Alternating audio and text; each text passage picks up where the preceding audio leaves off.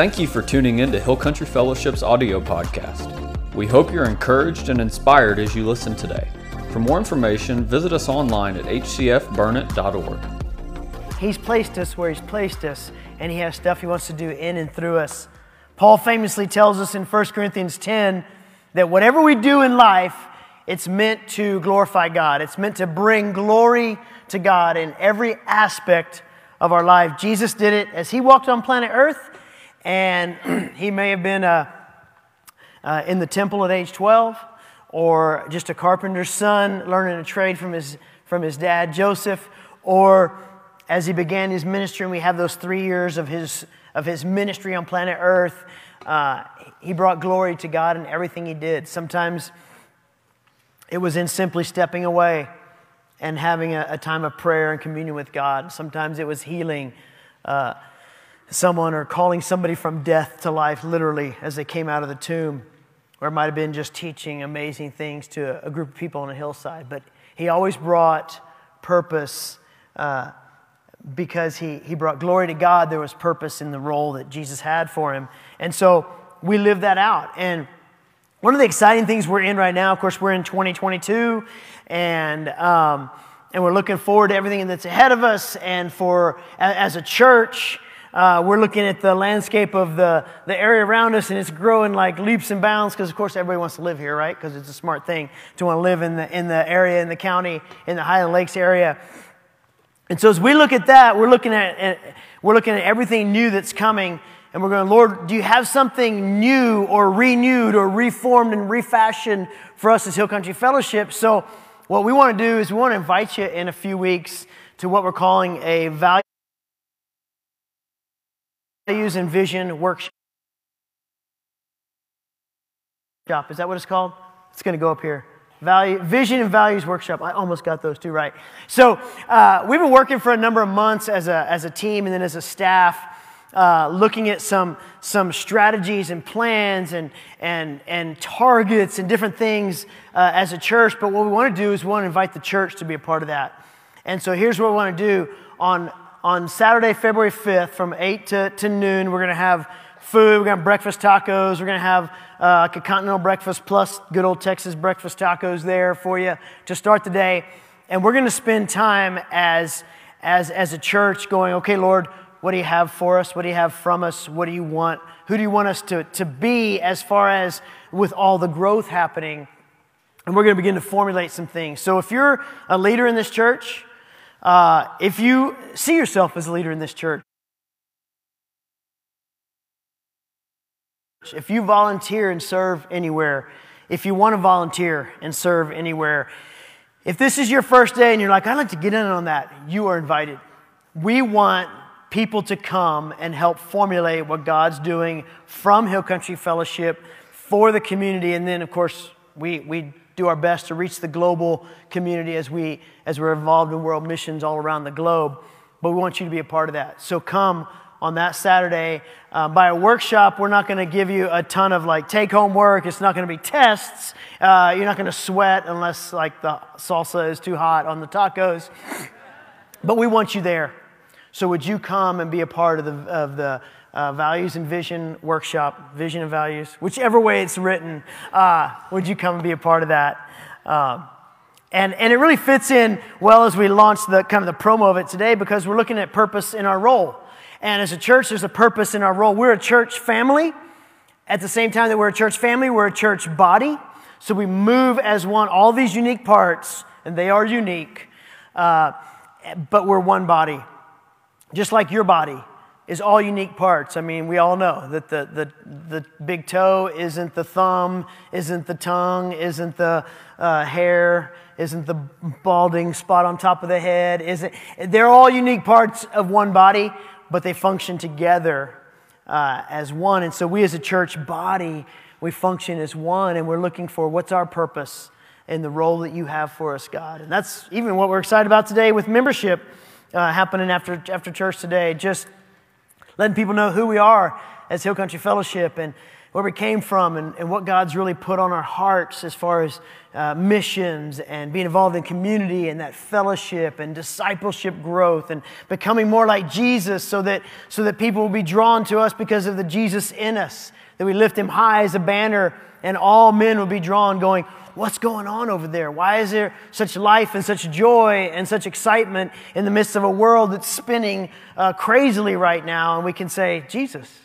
And so I invite you, uh, if you're wondering about HCF and you're, you're thinking about coming to membership, come and just hear more about us and, and eat a good meal with us and, and see what the Lord puts on your heart as far as joining this family and being a part of this body that happens right after church today. Now, as followers of Jesus, every one of us has a role and it's always major. Every role, no matter what it is, is always major in following Jesus. Because the point is, Jesus, it's not a title. Now, it might not feel major to you in a place where you are right now, but it is. It might pale when you compare it to something else or someone else. But here's the thing God never compares it to anything because God says, uh, That's what I want you to do, so it's number one.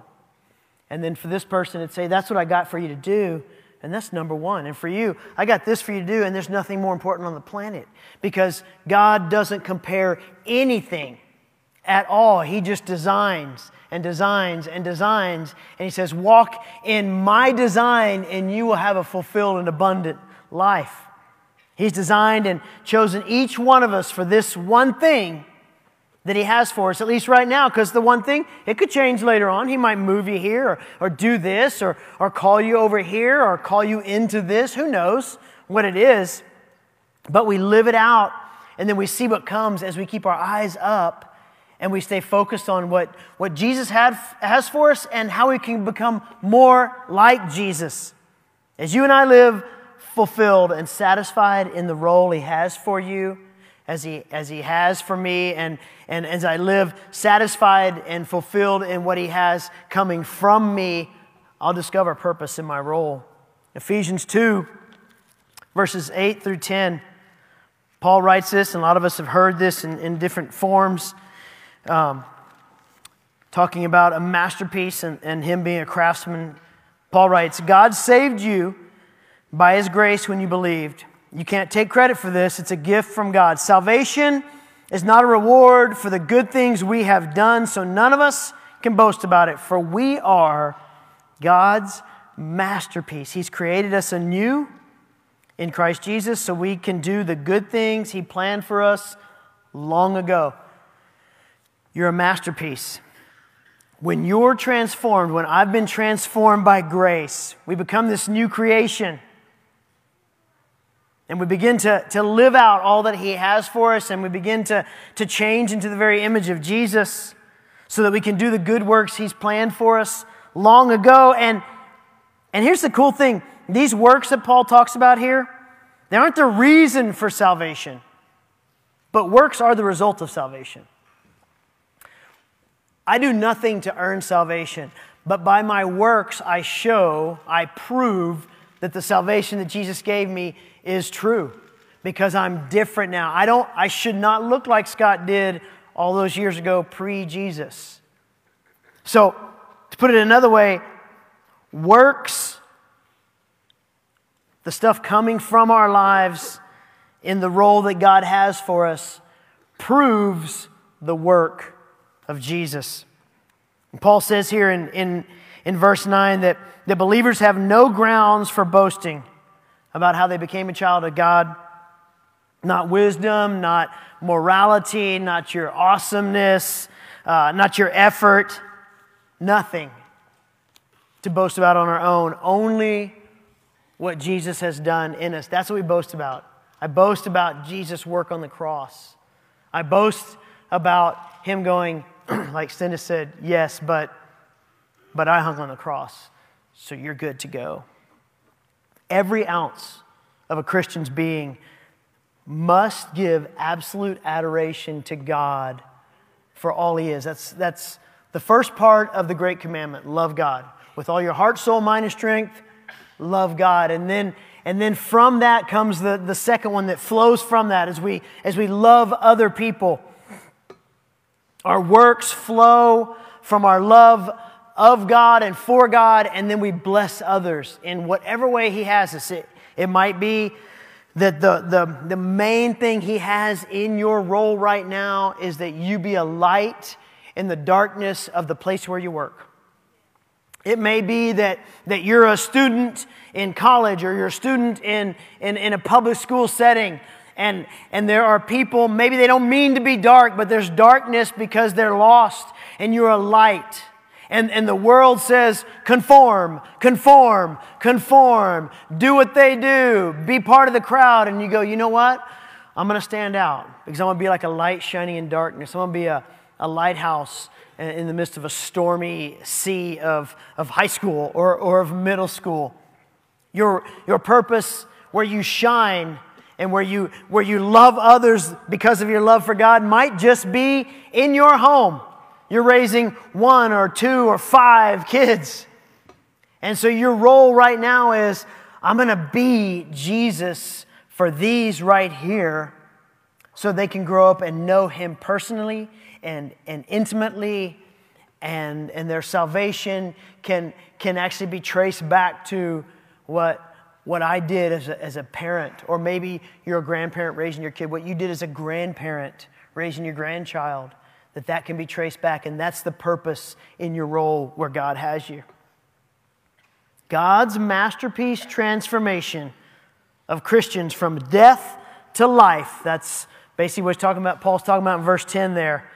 It's meant to result in good works towards everyone around us, wherever He leads us, wherever He places us, whoever He brings into our path. Out of a sheer gratitude and gratefulness and, and, and love of God for what He's done in my life, I'm able just to love people and be compassionate to people. Sometimes people are hard to be compassionate towards, right? Some, some of you at work, it's like it's hard to have grace towards those people. It's hard not to want to, to exact revenge or act the way they do, just do it well. Or, you know, whatever it might be that you struggle with. It's difficult. Yeah, it is. That's why, by the power of the Holy Spirit in you, is the only way you can do that. You're, you're, you've been placed there by God. Those people are lost either in just sheer darkness and, and ignorance or maybe in pain and hate.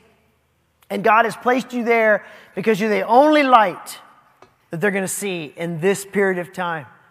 Your role is the role of Jesus in their lives. So we must know the designer and the way he designed it all for us individually.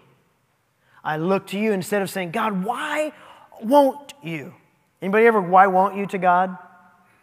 Three of us have, with only three. That, uh, seriously, I might say that weekly um, uh, on a good week, right? Uh, why won't you? Why did you? Why can't you? And he's going, just God, look at me and let go of your of your preconceived notions and, and your fleshly desires and see me for what I have. I rescued you where you were. I just want to use you to be a light in the darkness. When he does those kinds of things and he speaks to me and, and, and, and I hear him say, I've got a plan for lost people around you, I don't get so frantic. And I'm like, okay, there's purpose here. There's purpose here. It's not about me either. A lot of us need to hear that. It's not about you, it's not about me. It's about Jesus and what Jesus wants to do from me and in me and for others because of my life lived for Him.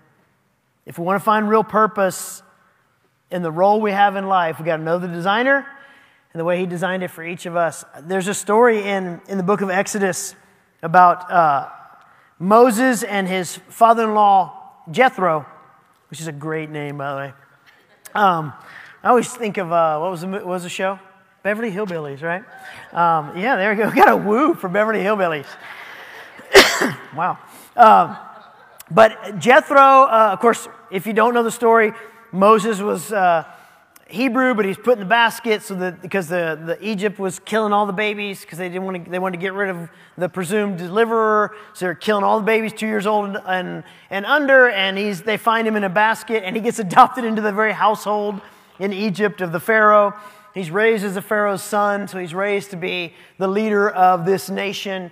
Um, along the way, this whole story plays out, and uh, and he realizes he is called by by God to be different, but on the way out the door, in essence, he, he, he kills an Egyptian and he runs away to the backside of the desert and he's hiding. Well, he gets married. His father in law is, has a, a lot of sheep, and so Moses becomes a shepherd for him. And then later he goes and he becomes the deliverer of Israel. And so that he's led all these people out and, and they've gone. And, and so as we pick up this story in, in Exodus 18, Moses had been taking the time to to listen to every dispute for everybody individually. So there's over a million adults. So every day he'd basically set up a dispute table and a judgment table. He'd hear them all. A million adults. That doesn't include, I guess kids probably didn't get to bring their complaints, but, but he had to do this. And so his father in law is watching this take place every single day. And, and he asks him, What are you really accomplishing here? Like, Moses, what are you thinking? Why are you trying to do all this alone while everyone stands around you from morning till evening because you're taking care of a million people's disputes? And Moses replied, Because the people come to me to get a ruling from God, I'm the one who settles the case. This isn't good, Moses' father in law exclaimed. Uh, you know, get a clue would be probably what, what we'd read today. You're going to wear yourself out, and the people too. This job is too heavy a burden for you to handle all by yourself. Now, listen to me and let me give you a word of advice, and may God be with you. You should continue to lead them and train them in the ways of God. That's what his father in law tells him. He says, Select some capable, honest men to solve the common disputes. Place them over different groups of people, over different numbers. If you follow this advice and if God commands you to do so, then you'll be able to endure the pressures and all these people will go home in peace. Moses listened to his father in law's advice and followed his suggestions. Soon after this, Moses said goodbye to his father in law who returned to his own land. So Jethro's counsel, it helps Moses as a leader. It helps set up a basically leadership uh, you know, program to raise up other leaders in this new, newly formed, uh, set free nation. And it also blessed all the people. He was wearing himself out, we read. He was unable to get to everything. Basically, he just sat there all day long. I mean, I can't imagine what it was like. He had lost purpose in his role because he was playing the be all end all role. He, he wasn't whether he didn't go to God with it, uh, we, we don't really know. But, but he was playing this role of, I've got to do everything. And so Jethro comes along and he gives him this great advice. This man who had taught him to be a shepherd also gives him advice on how to delegate, in essence, and raise up new leaders. Moses was meant to be a conduit for the people. A lot of us, we know what PVC pipe is and conduit pipes, right? You got this this is a nice piece. Uh, most of mine was like the flimsy white stuff. Uh, so I got this from Pastor Mark. And we know what a, what a conduit is, whatever you, you know, whether you're moving liquids from here to there or you're, you're putting in a bunch of uh, cables and keeping them protected. A conduit moves something from one place to another without it spilling all over the place, right? Like, here's Bill Perry right on the front row. If this was longer and I wanted to get Bill Perry wet, I could get this right in his face, pour the water in, and it would hit Bill. I'd get the water from where it need, from the source to where it needed to go. Right? But Moses was meant to be this conduit, and what he did, he basically said, I got so many other things to do. I just, I just can't, I can't give Jesus, I can't give God away to my people because I'm busy.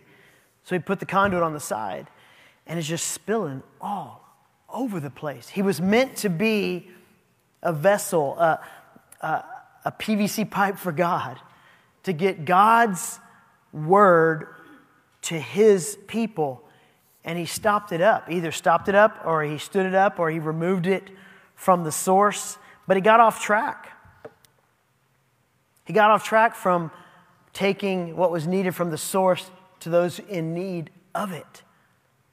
He lost sight, he, he pulled away, and it was a mess.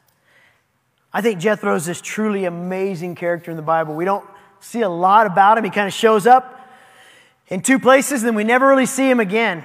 I think he's one of the most overlooked, spectacular characters in the Bible. He taught Moses how to shepherd, and then Moses goes on and he leads people out of, out of captivity into what would become the promised land eventually that Joshua would lead them into. But he shepherds probably a million and a half, two million people. His father in law taught him how to be a shepherd. And then his father in law gives him the idea about delegating, thus creating this on the job training program for new leadership in this country that had always been in captivity or this many years. So they didn't have any leadership program really because they were just prisoners. And all of a sudden, there's this new leadership program for this country on the move. Not too shabby of a legacy that Jethro leads us, leaves us. He had two main things that barely show up in the Old Testament, yet he was foundational in the structuring and growth of a nation that still exists today. He lived out the purpose in the role given by God. He was the PVC pipe he needed to be. And he wasn't like, oh, I want to I wanna lead. Uh, I want to go back home. Uh, I want to I wanna do this. I want to do that. No, his role was I'm going to help him become a shepherd because I can do that. And I'm going to teach him how to be a proper leader because I understand that. He found purpose in his role. A lot of people be like, wow, what's the big deal about a guy who shepherded and who gave a guy one piece of advice? The big deal is this he taught a new leader spectacular things in, in leading other people. The role God has you in at any given moment is to bring Him glory and to bless other people. And if you don't feel it is, you need to have some time with God going, I got to settle this in my heart. You're always going to be right, so help me get on the, on the right you know, path with you. I want to be real. I want to like ignore this. I want to talk to you about it. But, but Lord, this is where my heart is. Can you help bring me into the place where I look to you and I trust you in all of this? Just be a PVC pipe for Jesus, for His work to be done and for glory to go to Him. I mean, it's strong, it's durable, it's, it's easy to move around. It's, I love PVC pipe because it's like one of the simplest things to use. Easy to cut, easy to fit. I mean, if it's like, well, I need five more pieces, man, you just couple them together and do that glue. It's, it's such a great product because it can be used for so many things. Be a PVC pipe for Jesus. And on that note, I want to bring up our PVC pipe pastor, uh, for the lack of a better phrase. Uh, pastor Mark's going to come up here and share something with us. Um, talk about someone who's useful in so many different ways.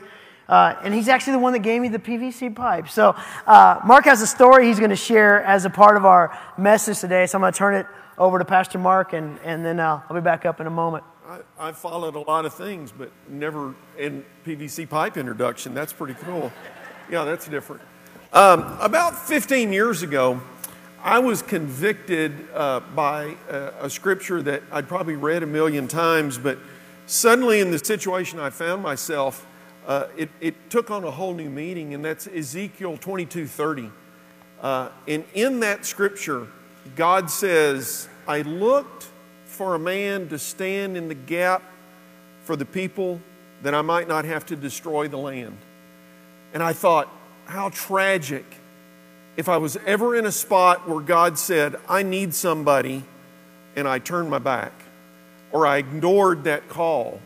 Uh, I, I, just thought that that would be the most horrible thing that I can imagine. And I, I remember praying to God and saying, Lord, I, I don't ever want to be that guy. I don't want to be the guy that is standing there when you say, I need someone. Uh, equip me strengthen me, give me the courage to, to always be willing to step up. Uh, and, and that has happened very many times in my life. Uh, I was 22 years or so into public education, uh, and I had retired at 28 years in public education. Uh, toward the end of that 28 years, I served as an elder uh, in Hill Country Bible Church, Leander. Um, uh, my wife and I were part of the founding people that started that church, and, and I found myself there. Uh, but uh, in about 2010, I found myself completely retired from public education. And about two years into that retirement, uh, I started journaling and saying, Lord, is that it? 28 years and I'm done?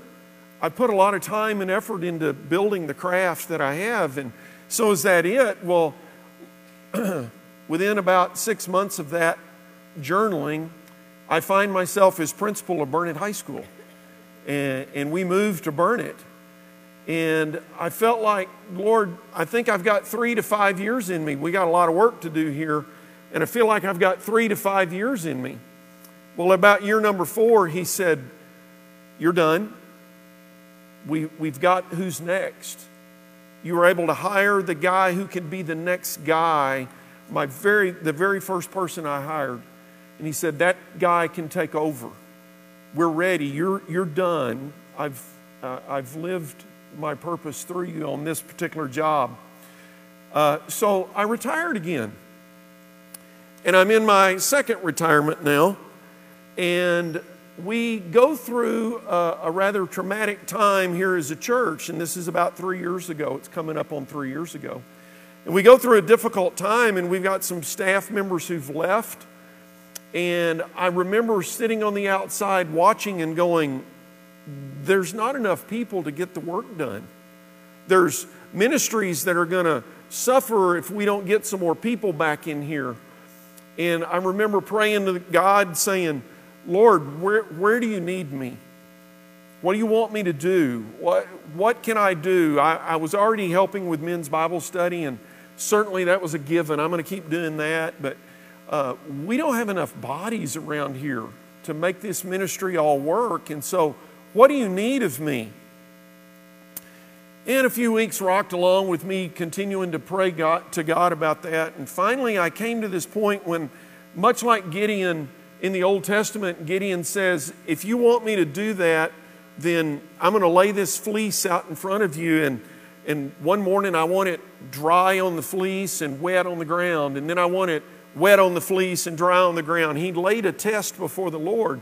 And I'm not a real big guy on testing the Lord. I think I've learned over the years you don't do that. And, uh, but I did say, Lord, if you need me to step in and do something more than I'm doing now, I need to hear my name. A few days later, Scott calls me and he says, Hey, what are you doing? I said, Well, I'm just up here at the airport and I'm working on an airplane. He said, Can I come talk? And I went, Sure. And Scott comes up to talk. And after about an hour of just him sharing and talking, uh, the old principal brain in my head kicks off. And I said, So we need people. You need help. Has there been any discussion about that? And he goes, Yeah, the elders and I have been talking, and, and we've got a couple of people that we think could really step in and help us. And one of those is Mark Kincaid. I went, Oh, nice. Yeah, good. He didn't know about the fleece I'd laid before the Lord, and, and my head goes about to explode, and I'm wondering, uh, what does that look like? So Scott goes on his way, and over the next few days, uh, talked to Cheryl a little bit and, and kept praying about it. And um, finally, I, I came in, and it was on a Good Friday, and we'd had the Good Friday service, and I came up, and Scott's up here finishing up and, and uh, closing up his stuff, and everybody's leaving, and I walked right there, and I said, Hey, we need to talk. He goes, Oh, okay. And I went, No. Remember the conversation we had? He went, Yeah. And I said, We need to talk. So I come in on Monday morning and I say, I, am yours. God says, I, I need to fill a role. And he said, Okay. Well, about two days later, I'm sitting in the staff meeting and, and I've been named the, the area pastor for Burnet. Nothing like that ever crossed my mind that that would be something that I would do. But you remember my prayer 15 years ago I don't ever want to be the guy that doesn't step up into the gap. So I stepped into the gap uh, to serve as area pastor. And uh, about seven months into that, Pastor Ira, our executive pastor, says, You know, I'm going to retire. I, I want to spend time with my beautiful bride and we're going to travel. And so he says, I'm going to retire. And COVID hits right about the same time. And we look around and we go, Yeah, we don't need to be adding any new people. We, we can't add new people right now. And so Jeremy takes a piece of Ira's responsibilities, and I take a piece of Ira's responsibilities. And so our roles change in the midst of what we thought was all nice and lined out, and we were going to go do these things. And, and God says, Yeah, yeah, you guys thought you had a plan. I got a different plan. So I knew coming in that uh, it, it, wasn't going to be a long term deal. I mean, I've retired twice. Uh, and I thought, you know, I, I, don't, I don't look at this as a long term thing for me. Uh, but Lord, I'm going to do what you want me to do for as long as you want me to do it. Fast forward to last summer, and, and Scott is uh, doing a series, and in that series, he says, I want you to take the armor of God, and we had the little red flyers, and he said, I want you to pray through that armor of God uh, prayer every morning or just sometime during the day. Pray through that. And he said, You're going to be surprised at what you hear that God might give you. And I'd already begun to ask God, How, how long? What am I going to do? Where does this end? Or does it end? Or what's going on? And I began to pray that prayer every morning. I had it on my bathroom mirror and I would stand up and I'd brush my teeth and read that prayer and I'd pray that prayer. And one morning in the midst of that prayer, I heard May. And this was back in the summer, late summer, and I heard May. What's, what's May? You'll be done in May, was the next thing I heard. And so I came back and I sat with Scott and talked to him, and I said, you know, I've, I've told you now for several weeks, I've felt like something's going on, and I don't know what that looks like, but God just told me May, that I'll be done in May. And uh, so we talked that through, and immediately we began to think about okay, what does that look like if Mark is gone in May? We still have roles to fill around here, things to do. And, and it fell right at the right timing for us to be able to talk to the elders at the annual elder retreat in, in October. Uh, and so it was like, you know, fellas, I think my time is done here. God's saying May. Uh, so what do we do? And where do we go? Well, it wasn't long uh, in any of this conversation before it was like, we've got the next guy. Let's change roles a little bit and instead of calling them area pastors, because Jeremy and I would bleed over and do things regardless of what area we were in, let's just call these guys associate pastors. And let's go back to the structure where we have two associate pastors and an executive pastor. Um, I'm not ashamed to tell you that it takes a lot to be the chief operations officer around this place to keep the HR running, the finances and all. It takes a lot. It's not something you can split up and, and do a good job of shepherding and leading people and keep the business running too. So it was like it's obvious it needs to change. So um, I, I, am gonna gonna retire in May. Scott keeps saying May 32nd, uh, but uh, I failed at retirement twice, and I really believe this time the third time I'm going to make it work. I've got three wonderful grandchildren. Um, God has blessed us in the last year or so to, to buy a piece of property. We are not going anywhere. Uh, we're not leaving the town. We're, this is home for us. Um, and we're going to keep working here. I've, I've talked to the guys and I said, I want to keep working with men's ministry and the, and the men's Bible studies. So I'm going to keep doing that. And and until somebody else goes to Haiti five times, I guess I'm going to still keep working with Haiti uh, as long as Jeremy wants me to, I guess. Or, but we began to talk through all those things, and in those conversations, we said, We know the guy, we have the guy, and we know who can become the next associate pastor. And you know him too, and that's Michael Barnard. Come here, Michael.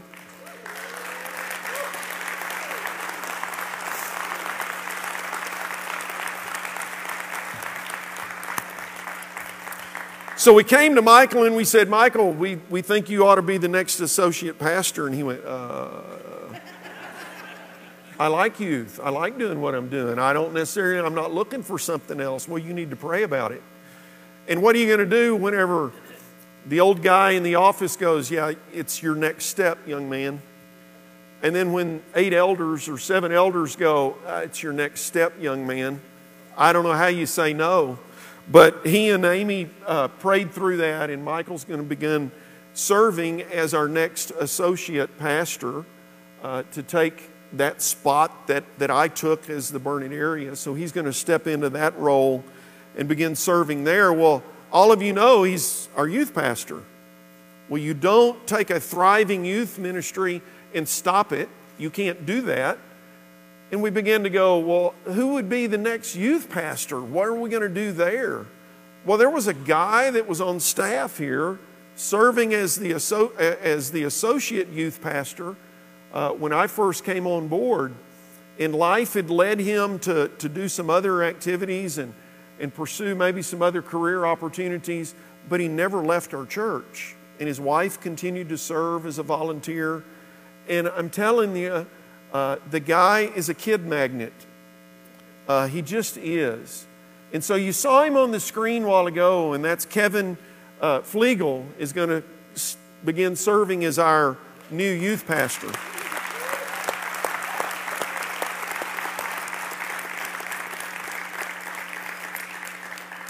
I want you to come up because your head isn't that big. It just looked big on the screen. That's all it was. I have normally small head. Um, so we wanted to be sure that you could put names and faces together this morning. Uh, gonna, you're going to hear more from both of them in about two weeks, but the conduit reaches to Michael, to Kevin, and it's an uninterrupted conduit they're ready for their next role that God has for them. They've prepared over the years, and it's time. And, and I'm just grateful that I've had the opportunity and, and, and the God given wisdom to know when I need to move and what I need to do in my life to serve Him better in each particular role He's walked me through. And these two men are ready to step up and serve in the next capacity. So thank you guys. Hey. It, it's because Kevin has such a big brain. it's such a Love y'all. Brain. yeah, y'all gonna hear more from them, and uh, of course, uh, Kevin and Shelby having a baby in uh, three weeks. Yeah. Three weeks having a baby. Wow. Michael and Amy, they, you know, they got three in a hurry. Uh, but wow, what a what a blessed what a blessed life we we live here, um, and uh, I'm just excited for what God has for us. Uh, and, and your part in that February 5th uh, Vision and Values Workshop is actually going to go a long way. One of the things that Michael will be uh, taking on is to take a lot of what we decide in there as a church family and then formulating it uh, in a way that helps us to reach those who don't know Jesus. Uh, those who have disconnected themselves from Jesus, those who are moving and looking for a life giving fellowship, uh, he's going to take that, he's going to begin to formulate that and make that something that we can then just walk out as a, a church body. So we want you there for that. We also want you praying as Michael takes that uh, on his plate uh, there. Um, you know, when it, when it comes to discovering purpose in our role, it really is living in a way that just looks at the Father and then just says, I'm, I'm going to be a yes man, I'm going to be a yes woman, I'm going to be a yes son. I'll be a yes, daughter. What you ask of me, I'm going to do with all my heart, with passion, and with purpose, and knowing that it's all about bringing glory to God. Jesus um, talks about, about purpose in life and fruit and sustenance in John 15. Uh, and, and he's basically telling us in this passage, very famous one about the vine and the branches. A lot of you have uh, read it or you know it.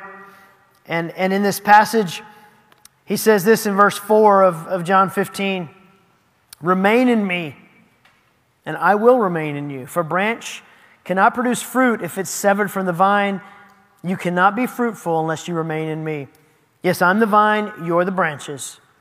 Those who remain in me and I in them will produce much fruit, for apart from me, you can do nothing. And then on down in verse 9, he says, I've loved you even as the Father has loved me. Remain in my love. When you obey my commandments, you remain in my love, just as I obey my Father's commandments and remain in his love. I've told you these things so you'll be filled with my joy. Yes, your joy will overflow. His disciples were feeling a little bit nervous at this moment, a little uneasy. They're about to be uprooted, at least they thought they were. So Jesus paints them a picture here of this new life as a flourishing vineyard together. One vine, many branches working together to produce fruit. the branches don't need the fruit, people need the fruit. So if you want to find purpose in your role, it's stay attached to the vine, but then also make sure you have other good vines around you. That's the point of it all. We do this life not as Lone Rangers or solo artists. We do it as branches attached to one vine, together producing this amazing fruit so that a lost world will be not, not only drawn to the fruit, but also benefit from it. Glory to God for the grapes we produce, and a blessing to the people for the grapes they get to feast on.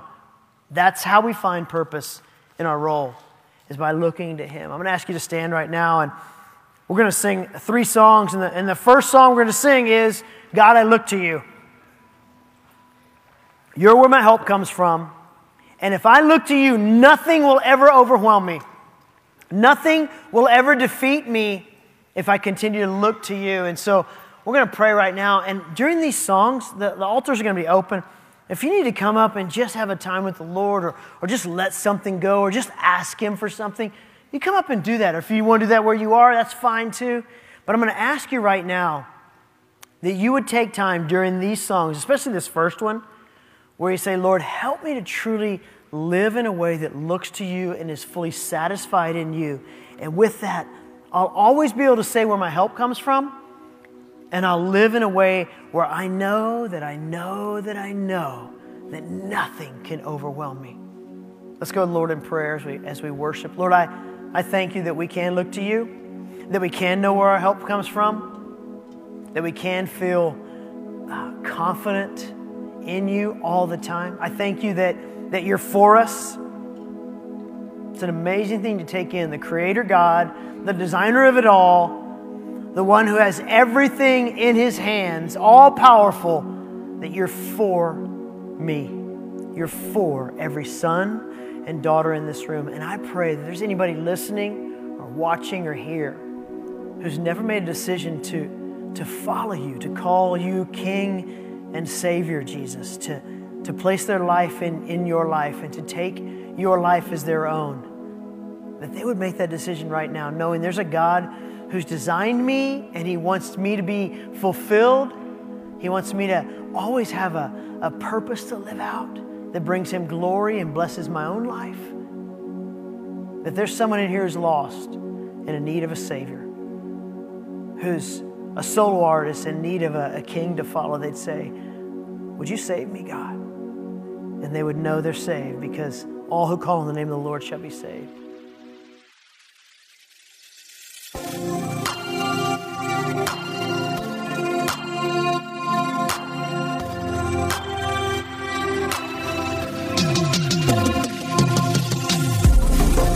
Thank you for listening. For more sermons and full service replays, visit us online at hcfburnet.org. God bless and have a great week.